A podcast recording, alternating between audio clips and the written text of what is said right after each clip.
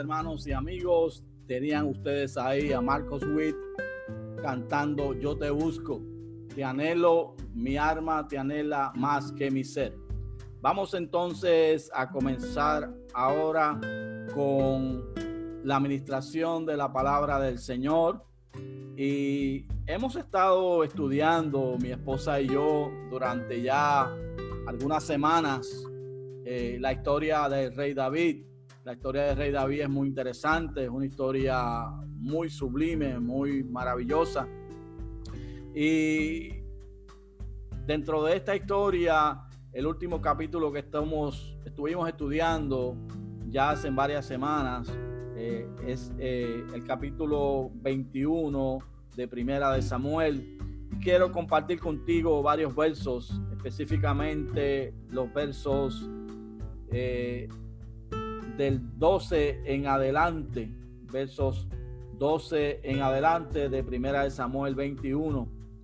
Y dice así, y David puso en su corazón estas palabras y tuvo gran temor de Aquís, rey de Gad, y cambió su manera de comportarse delante de ellos y se fingió loco entre ellos y escribía en las portadas de las puertas y dejaba correr la saliva por su barba. Y dijo Aquís a sus siervos, he aquí, veis que este hombre es demente, ¿por qué lo habéis traído a mí? ¿Acaso me faltan locos para que hayáis traído a este que hiciese de loco delante de mí?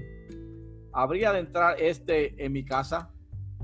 Fíjense ustedes que este pasaje que hemos leído se encuentra al final del capítulo 21 eh, de Primera de Samuel. Y el escenario que tenemos aquí es, es bien sencillo. David está huyendo de Saúl. Después de David de pedirse de su gran amigo Jonatán, él eh, vino a Not, donde el sacerdote Ahimelech, cuando Ahimelech lo ve, se sorprende porque lo ve solo. David, como uno de los funcionarios del el rey, siempre andaba con su ejército, pero en esta ocasión él está solo. Cuando Ahimelech lo ve, le pregunta por qué está solo y por qué nadie viene con él. Y es interesante la respuesta de David, porque David eh, le dice una mentira a Jimelet, le dice que el rey le encomendó un asunto secreto y que este asunto secreto nadie lo debería de saber y que por eso está solo y que le dijo a sus hombres que los iba a encontrar en otro lugar, en cierto lugar, dice la Biblia.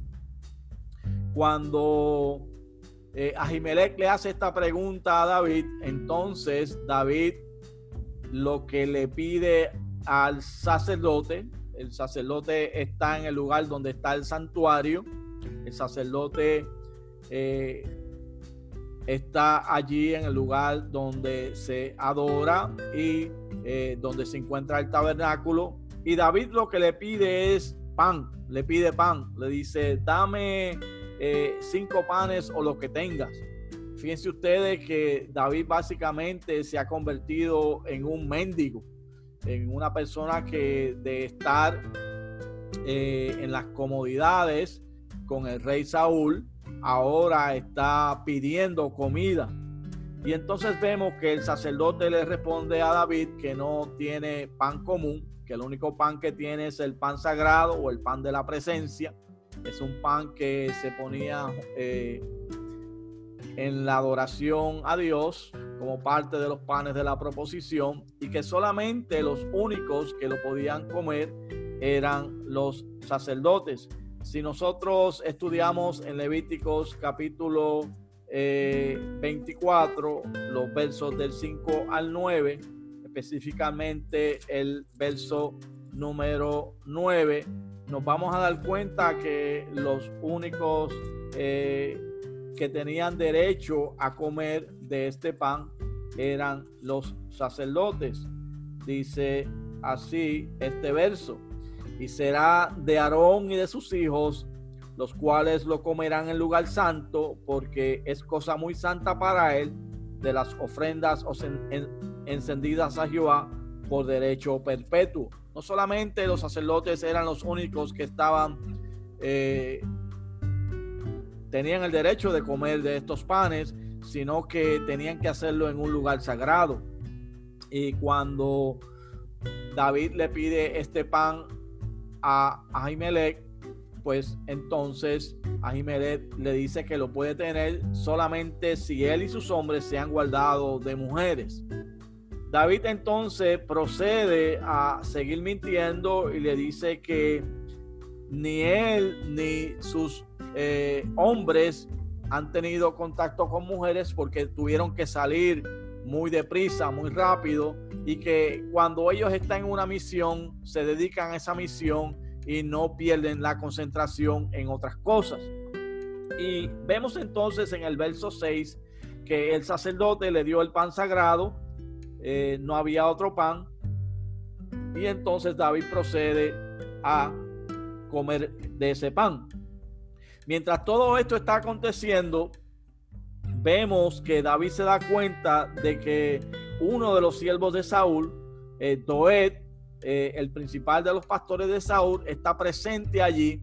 Y entonces David tiene miedo de que este hombre vaya donde Saúl y le diga a Saúl que lo está persiguiendo para matarlo, que él se encuentra en Not, donde Ahimelech, y de hecho vamos a ver que en el capítulo 22, eh, presionado por el rey Saúl, eh, este hombre Doeg sí le cuenta a, Saúl que había visto a David y esto le cuesta la vida a 85 hombres eh, que son asesinados por Saúl y precisamente escoge Saúl a Doeg para que los asesine. De manera que estas mentiras y esta actuación tiene sus consecuencias delante de los hombres eh, que servían al sacerdocio. Y cuando entonces David ve que eh, este pastor de Saúl está allí, le pregunta a Jiménez que si no tenía alguna lanza o alguna espada eh, por allí para que le dé. Entonces el sacerdote le dice, a Jiménez le dice que no hay ninguna otra espada sino que la de Goliat, el filisteo al que David venció eh, y que se encuentra detrás del efod, que si la quiere tomar, pues que la tome. David eh, toma esta espada y cuando toma la espada, entonces sale de allí y se fue a Aquís, rey de Gad. Gad es una de las cinco ciudades de los filisteos y es específicamente el lugar de donde procedía Goliat, a quien David había matado eh, en el pasado. Y entonces cuando David llega a esta tierra de Gad, eh, los siervos de Aquís el rey le dicen eh, a, David y mencionan las siguientes palabras. ¿No es este acaso David eh, el rey de la tierra? En otras palabras, es tan conocido en, todos los lugares que le rodean que le cantaban, no hirió Saúl a sus miles y David a sus diez miles. De manera que David la reputación le seguía y no le era tan fácil poder esconderse eh, en tierra de los filisteos, porque David decide huir de Israel, de Jerusalén, a Gad, la tierra de los filisteos, porque el resto de la tierra es dominada por Saúl. Saúl tenía fácil acceso y David tenía miedo de que le fuera fácil llegar a cualquier otro lugar, pero no así a la tierra de los filisteos y por eso se va a Gad. Lo que él no contaba, con lo que David no contaba era que lo iban a reconocer y que iba a tener que eh, recurrir a lo que tuvo que recurrir. Cuando estas palabras de estos hombres, siervos de aquí, vienen al corazón de David. Él tuvo un gran miedo del rey, pensando que lo podían matar. Y por eso comenzó a cambiar la manera de comportarse y se hizo pasar por loco. Fíjense ustedes lo que dice. Eh, se fingió loco entre ellos. Escribía en las puertas y dejaba que la saliva corriera por su barba. Y cuando entonces David es visto con esta conducta, aquí el rey le pregunta a su cielo, oigan, este hombre está loco, está demente, ¿por qué me lo trajeron a mí?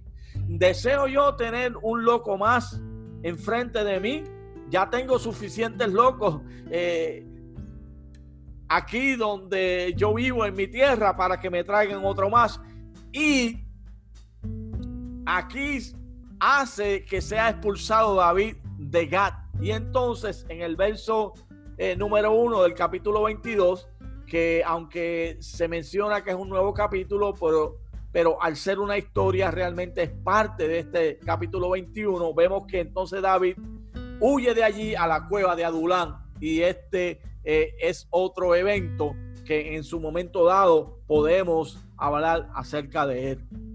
Pero entonces cuando estudiamos estos eh, versos del capítulo 21, hay un sinnúmero de enseñanzas que podemos aplicar a la vida del creyente y podemos aplicar a nuestra eh, vida para poder ser bendecidos y para poder aprender de la palabra del Señor, que es el propósito que me persigue en esta noche. Lo primero que yo quiero eh, mencionar es algo que los estudiosos de la palabra y los comentaristas siempre han hecho un énfasis muy fuerte en él y es cómo David va descendiendo en su conducta y se convierte, número uno, como le mencioné, en un fugitivo, pero a la vez, en vez de depender de Dios, él recurre a la mentira. La Biblia no esconde los errores que comete David. Ciertamente David le mintió a Jimelec porque tenía miedo de que eh, fuera descubierto que él es un fugitivo y tal vez podría a, a contárselo a Saúl. No solamente eso, sino que tuvo miedo de eh, eh, Doed, el edomita que estaba allí, y entonces por eso pide la espada y otro error de los que comete es irse a vivir donde están sus enemigos y se ve obligado a fingir algo que no es. Ciertamente ese es un punto muy, muy, muy importante en la aplicación de este pasaje. Y podemos ver que lo que Dios quería con David era que él aprendiera a depender de Dios en medio de las circunstancias y que él aprendiera a tener paciencia en medio de todo lo que estaba aconteciendo, porque Dios estaba preparando a David para ser ungido primeramente como rey de Judá, luego como rey de Israel y por último él iba a ser parte de la genealogía eh, mesiánica de Jesús en su parte humana. En otras palabras, David iba a ser uno de los patriarcas de la descendencia de Jesús. Para eso no era suficiente el que en el capítulo 16 de Primera de Samuel, eh, Samuel ungiera a David y ya él fuera rey. Había un proceso, había un proceso. Y es que en el proceso de nuestra vida como creyentes, hay una preparación para poder disfrutar de la bendición de Dios. Dios nos llama, Dios nos separa, Dios nos unge, pero tiene que haber una preparación y esa preparación tiene que eh, formar parte de nuestra madurez y de nuestro carácter de la noche a la mañana no, vamos, no somos llamados para ejercer un ministerio delante del Señor por el mero hecho de que ya Dios nos llamó. No, tiene que haber mucha paciencia para que Dios entonces eh, nos use al nivel que nos quiere usar. Dios no veía a David cuando lo llamó como un pastorcito, sencillamente cuidando las ovejas. Dios no lo veía como un paje de armas. Dios no veía a David como el guerrero que mataba sus, sus diez miles. Dios veía en el tiempo de Dios a David como no solamente rey de Judá, o el rey de Israel, sino que lo veía como el Padre de Jesucristo. Y por eso David tenía que tener unas características con un carácter maduro y un carácter que adorara y un carácter que buscara la presencia del Señor. Tú que me escuchas en esta hora, Dios te llama Dios te separa, pero Dios va a permitir que en tu vida pasen un sinnúmero de experiencias y de pruebas y de situaciones en las cuales Dios va a probar tu fidelidad. Dios va a probar tu fe. Dios va a probar los motivos que hay en tu corazón para hacer las cosas que haces. Si las haces para que Dios sea engrandecido o si las haces para que tú eh, tengas nombre hay una preparación, hay una madurez en el carácter. Y eso es lo que Dios estaba haciendo con David. Y ciertamente eh, David cometió sus errores y la Biblia no los esconde. Pero en un momento dado podemos ver que David reacciona y David entonces entiende que él de la única manera que podía escapar de esta persecución que tenía Saúl con él y de esta situación que tenía ahora en la tierra de los filisteos era en poner su confianza en Dios. Poner su confianza en Dios. Pero antes de llegar a ese punto, allí en el verso 2 en adelante, hay una situación donde estos panes que se le dan a David, que eran separados para eh, el servicio a Dios, nos muestran de acuerdo al Nuevo Testamento en Mateo 12, 3 y 4 y Marcos 2, Lucas 6, que el amor y la compasión de Jesús van por encima de las ceremonias religiosas. El amor y la compasión van por encima de las ceremonias religiosas. En el capítulo 12, capítulo 12, debo decir, capítulo 12, vemos allí los versos 3 y 4 que cuando los discípulos estaban recogiendo espigas en el día de reposo, eh, los fariseos que eran críticos acérrimos de Jesús le dijeron, Jesús, tus discípulos hacen lo que no es lícito hacer en el día de reposo. Jesús en el verso 3 y 4 les dice, pero él les dijo, ¿no habéis leído lo que hizo David cuando él y los que con él estaban tuvieron hambre? Como entró en la casa de Dios y comió los panes de la proposición, que no les era lícito comer ni a él ni a los que con él estaban, sino solamente a los sacerdotes.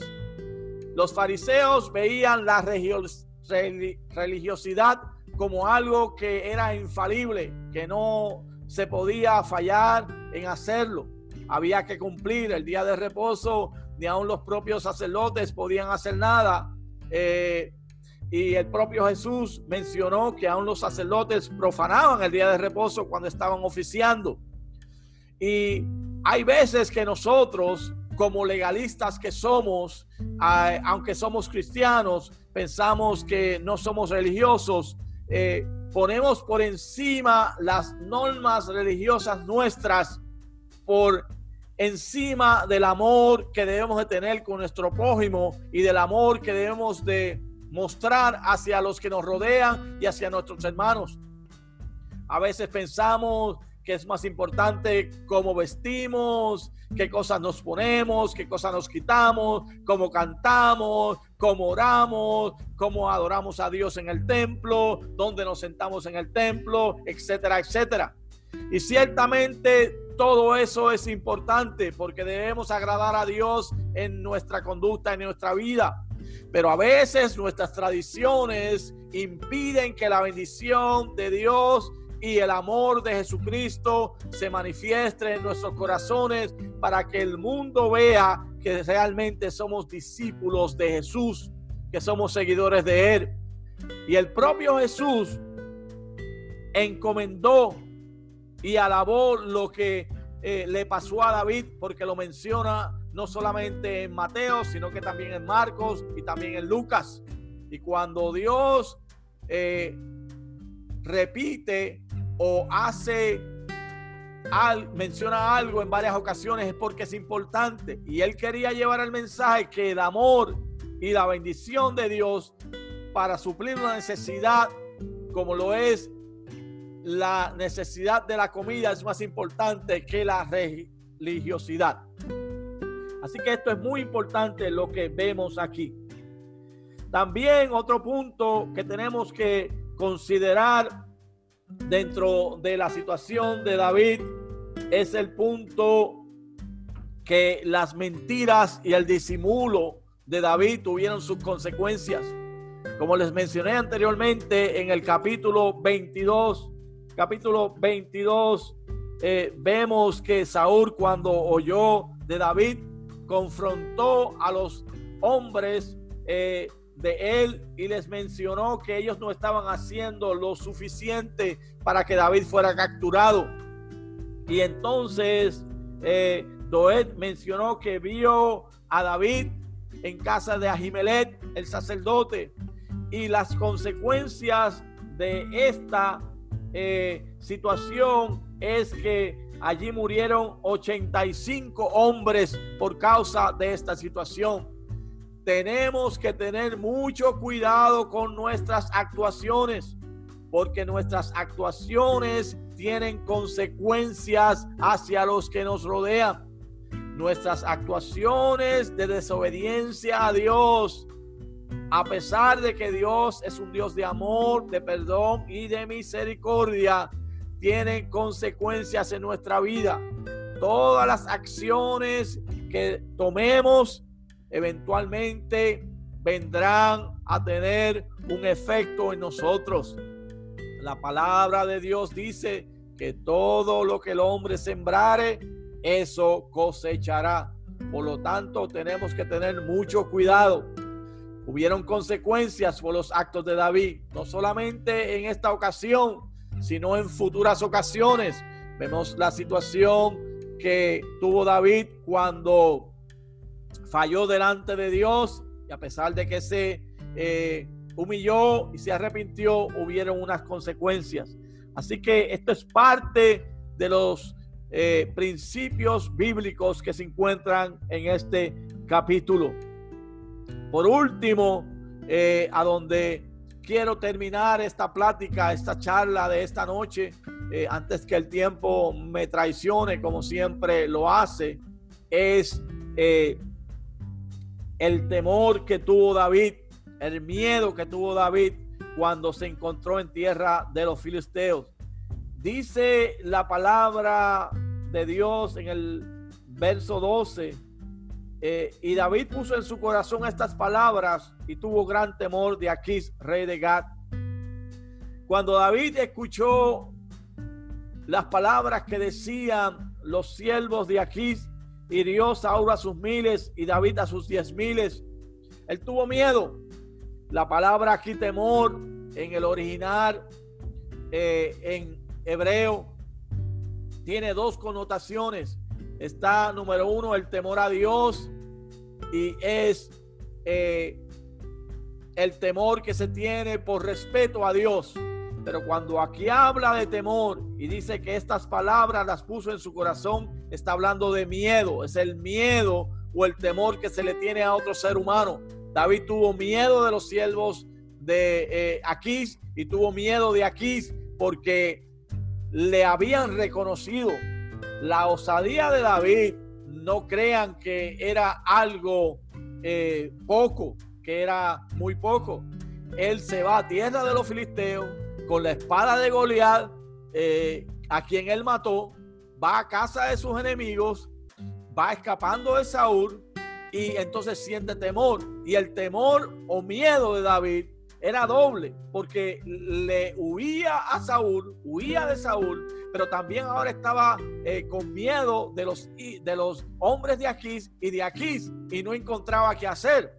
Por eso, cuando estas palabras se anidan en su corazón, entraron a lo más profundo. Fíjese usted que el miedo llegó al corazón de David. Eh, él tuvo un gran temor. Y nosotros eh, también en medio de las circunstancias que vivimos, a veces padecemos persecución, a veces tenemos pruebas, a veces tenemos enfermedades, a veces tenemos tribulaciones y esto llega a nuestro corazón y el miedo se apodera de nuestras vidas y es tan y tan grande este miedo que no sabemos cómo actuar, no sabemos qué hacer, no sabemos cómo conducirnos. Y esta era la situación de David. David no era un superhombre. El Espíritu de Dios era el que le daba la, valentía y el poder a David. Pero en este momento David estaba pasando por una situación que yo quisiera que tú te pusieras en los zapatos de él. Él está huyendo de Saúl. Él está en tierra enemiga. Él está con miedo de los hombres del rey de esa tierra. Él tiene miedo del rey. Por lo tanto, ese miedo es una cosa que puede eh, paralizar los actos de cualquier persona. Pero hablaba ahorita acerca de cómo eh, David falló con la mentira, falló con el hecho de no esperar en Dios, tal vez, y irse a tierra de los enemigos. Y yo no te sé decir en qué momento eh, puede David haber reaccionado y puede David haber eh, vuelto a la normalidad de confiar en Dios. La Biblia nos habla aquí en el capítulo 21 de Primera de Samuel de estos eventos y entonces nos lleva a los salmos 56 y al salmo 34, que son dos salmos que David escribe en medio de esta situación. Y es a través de los salmos que entonces nosotros, si los estudiamos, podemos darnos cuenta de cómo David recurrió nuevamente a tener confianza en Dios en medio de las persecución. Y me encuentro ahora en el Salmo 56, donde el título de este salmo nos dice que David le da unas instrucciones al músico principal y que la tonada que tiene que tocar cuando se cante este salmo es sobre la paloma silenciosa en paraje muy distante. Es un mictán de David. Los salmos del 56 al 60 son todos mictanes de David. Mictán es una grabación, algo permanente, algo que queda en el corazón. Y esta es de la manera en que este salmo queda. Y en el verso 3, David dice, en el día que temo, o sea, en el día que tengo miedo, en el día en que no sé qué hacer, en el día que me persiguen, en el día en que eh, tiemblo, en el día en que no puedo dormir, en el día en que no puedo pensar, en el día en que no sé qué voy a hacer mañana, en el día en que yo temo, mira lo que dice David, en el día en que temo, yo en ti confío. Alabado sea Dios. Y mira lo que dice en el verso 4. En Dios alabaré su palabra. En Dios he confiado. No temeré. No tendré miedo del hombre ¿Qué puede hacerme el hombre? Y no solamente en ese verso él lo dice, sino que en el verso 10 él lo repite una vez más. Dice, en Dios alabaré su palabra, en Jehová su palabra alabaré. En Dios he confiado, sigue diciendo, no temeré. ¿Qué puede hacerme el hombre? David se pregunta, si yo tengo confianza en Dios, ¿qué me puede hacer el hombre? Si tenemos confianza en Dios, confiar en Dios es creerle a Dios. Confiar en Dios es creerle a su palabra. Por eso Él menciona, en Dios alabaré su palabra. La palabra es la que nos da a nosotros la paz de Dios. La palabra es la que nos da a nosotros la confianza en Dios. Yo no sé la situación que tú puedas tener, que me estás escuchando, que me estás viendo, pero no importa la situación, los temores tuyos, los temores tuyos tienen su solución en Dios. Si tú confías el día que temes en Dios, Dios estará contigo. Y fíjense que David en el verso 8 hace mención acerca de sus huidas de esta manera. Mis huidas tú has contado. Pon mis lágrimas en tu redoma. Una redoma es un frasco cuyo eh, principio es angosto, es angosto, pero la base es bien ancha. Y esta redoma, dice la Biblia, que es ahí donde Dios pone nuestras lágrimas.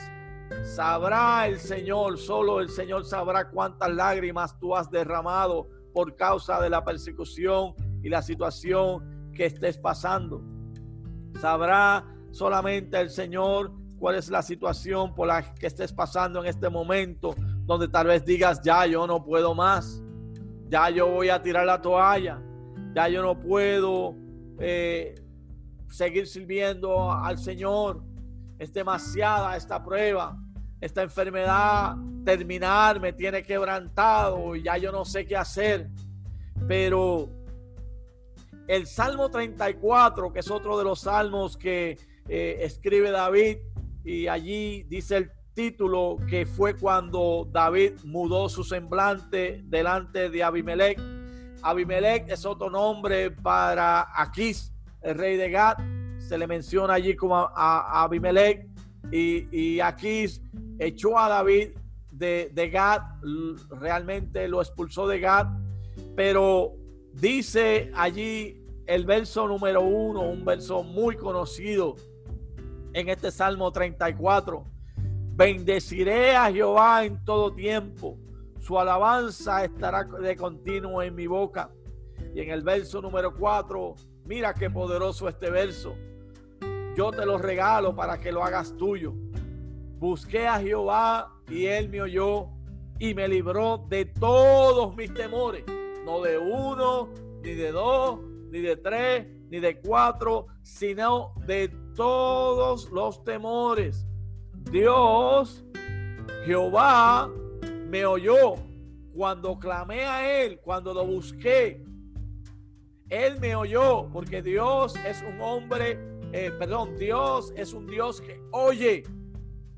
Dios es un Dios que ve, ve nuestra situación y dice que me libró de todos mis temores. David tenía temor de Saúl, tenía temor de la persecución, tenía temor de los siervos de aquí, tenía temor de aquí, pero de todos esos temores Dios lo libró. Y en el verso 6 añade, este pobre clamó, David era pobre de espíritu estaba eh, agobiado, estaba eh, que ya no encontraba qué hacer. Tal vez eh, tú piensas que Dios te llamó y estás ejerciendo el ministerio, tal vez pastoral, el ministerio evangelístico, misionero, de maestro, no importa lo que seas, y tú estás diciendo en esta hora, Dios me llamó, pero no sé qué me pasa porque no lo siento en mi vida, no siento que está conmigo, estoy pasando necesidad, no creo que Dios me llamó, pero si Dios te llamó. Mira lo que dice la Biblia. Este pobre clamó y le oyó Jehová y lo libró de todas sus angustias. En el verso 4 lo libró de sus temores. en el verso 6 lo libró de angustia. David comenzó teniendo temores, luego estaba angustiado, porque más luego vamos a ver en el Salmo 57 que en la cueva de Adulán estaba con los deprimidos, con los locos, estaba con los que eh, eh, eran desamparados de la ciudad y del pueblo y nadie los quería. Eran como 400 personas que estaban allí con ellos, todos angustiados. Y entonces David dice que Dios le oyó y que lo libró de todas sus angustias. Dios está contigo. Dios está dispuesto a librarte de todas tus angustias si tú tienes confianza en Él. Por eso digo, no sé en qué momento, en qué momento tal vez David despertó y pensó, ¿por qué estoy tratando de actuar eh, con situaciones humanas, eh, respuestas humanas, buscando respuestas humanas? Debo de confiar en Dios. Hay momentos en que tenemos un temor humano, un temor que no sabemos qué vamos a hacer. Eh, viene a mi mente el caso de Jacob y Esaú. Jacob le roba la primogenitura a su hermano Saúl, Esaú. Eh, Jacob eh, miente y engaña para así engañar a su hermano y Esaú se va y está lejos por muchos años. Pero cuando Jacob y Esaú se van a reunir, Jacob tiene miedo, tuvo también temor, el mismo miedo humano, el mismo temor que tuvo David porque pensaba que tal vez Esaú, su hermano, lo iba a matar. A tales efectos le envió regalos y caravanas de regalos para irlo apaciguando, a ver si él iba bajando la guardia, por así decirlo. Pero cuando Esaú vio a su hermano de lejos, corrió donde él, lo abrazó y lloraron, porque Dios oyó el clamor de Jacob y lo libró de todas sus angustias. La Biblia nos da otro ejemplo también de aquel joven que le pide a su padre la herencia, se va lejos, la malgasta la malgasta y regresa donde su padre y le dice a su padre que lo haga como uno de sus jornaleros. Pero ¿qué pasó? El padre puso nuevamente una sortija en sus dedos, mandó a matar eh, eh, el, el becerro gordo, le puso ropas nuevas y lo restituyó nuevamente a ser como él era antes, porque aquel hombre, aquel joven, clamó a Dios, Dios lo oyó y lo libró de todas sus angustias. La Biblia también nos habla de un hombre eh, llamado por Dios, nos referimos a Pedro, es llamado por Dios, Dios lo llama, Jesús le dice, sígueme, te haré pescadores de hombres, y Pedro le falla al Señor. Pero después de Pedro fallarle a Jesús, Jesús lo restituye porque entonces Pedro se humilla delante del Señor y le pide a Dios misericordia y entonces este mismo Pedro es restituido y Dios le da encomienda de apacentar las ovejas hermano y amigo que me escuchas, yo no sé lo que tú estás pasando. Yo no sé cuál es tu situación. Pero en esta hora Dios te está diciendo que tú no tienes por qué estar en temor o miedo. Que tú no tienes por qué estar en angustia. Mira lo que dice el verso 7. El ángel de Jehová acampa alrededor de los que temen y los defiende. Si tú tienes el temor de Dios, si tú tienes el respeto a Dios, si tú le sirves al Señor, si tú eres siervo del Señor, si tú buscas la bendición de Dios todos los días de madrugada, orando, clamando, gimiendo, llorando, pidiendo, leyendo su palabra, humillado delante de Él, honrando su nombre, no importando la situación a la que tú te enfrentes, en esta hora el Señor te dice que cuando clamas a Él, cuando te humillas a Él, Él escucha tu clamor como escuchó el clamor de David. Cuando dice en el 6, este pobre clamó y le oyó Jehová, porque Jehová oye, Jehová escucha, Jehová tiene su oído afinado para escuchar a sus hijos. Y cuando Jehová oye, te libra de los temores y te libra de todas sus angustias. De manera que en esta hora pon tu confianza en Jehová, pon tu fe en el Señor, pon tu confianza en el Todopoderoso, el que te dice que no te deja, el que te dice que está contigo todos los días, aleluya, del, todos los días hasta que venga el fin el que te llamó a predicar la palabra, el que te llamó a orar por los enfermos, el que te llamó a visitar los hospitales, el que te llamó a pastorar a la grey, el que te llamó a visitar, aleluya, a los presos, el que te llamó a ser hombre de él en tierras extrañas. En esta hora Dios te dice que tú estás en su mano y que si tú estás en su mano, nadie te podrá sacar de ella. Bendito sea el nombre poderoso Jesús. Así que en esta hora, después de haber visto así eh, a grosso modo este pasaje de primera de Samuel capítulo 21 y haber visto eh, también de manera rápida el Salmo 56 y el Salmo 34, algunos versos de ellos, Dios te dice que está contigo. Y queremos entonces en esta hora orar a Dios Queremos orar, queremos orar para que Dios, como siempre pedimos, salve, para que Dios liberte, para que Dios sane, para que derrame su espíritu sobre ti y para que Dios llame hombres y mujeres al campo a predicar la palabra. Ahí donde tú estás, pon tu mano sobre tu dolencia. Si no conoces al Señor, acepta a Jesús. Pon tu mano sobre eh, eh, tu corazón para que Dios cambie tu corazón y convierta tu corazón y vas a sentir la presencia del Señor en tu vida. Así que oremos al Señor. Padre, Padre, Padre poderoso y bueno, bendecimos y exaltamos tu nombre. Te doy gracias por tu palabra una vez más. Te doy gracias porque tu palabra es poderosa. Tu palabra siempre nos ministra y tu palabra siempre nos habla. Por eso, Señor, en esta hora te pedimos, Señor, que tu nombre sea glorificado y que tú, oh Dios, a todos los que nos escuchan, Señor, sea ahora, sea en diferido, sea cuando sea, tú traigas bendición a través de tu Espíritu, Señor. Que tú salves, Señor, al pecador, que tú libertes al cautivo, Señor. Que tú sanes al enfermo, que tú derrames de tu Espíritu Santo y fuego, Señor, sobre los que nos escuchan para la gloria de tu nombre. Y que tú, oh Dios, llames hombres y mujeres, Señor, al campo a predicar tu palabra. Tanto, Señor, en la ciudad donde se encuentran, como en los lugares donde nunca ha llegado tu evangelio. Señor, glorifícate de manera especial para la gloria y para la honra de tu nombre. En el nombre de Jesús. Amén, amén y amén.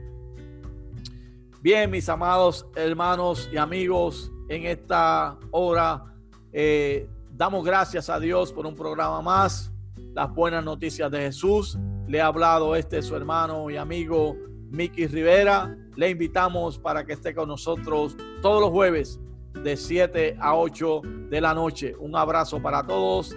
La paz del Señor sea con ustedes.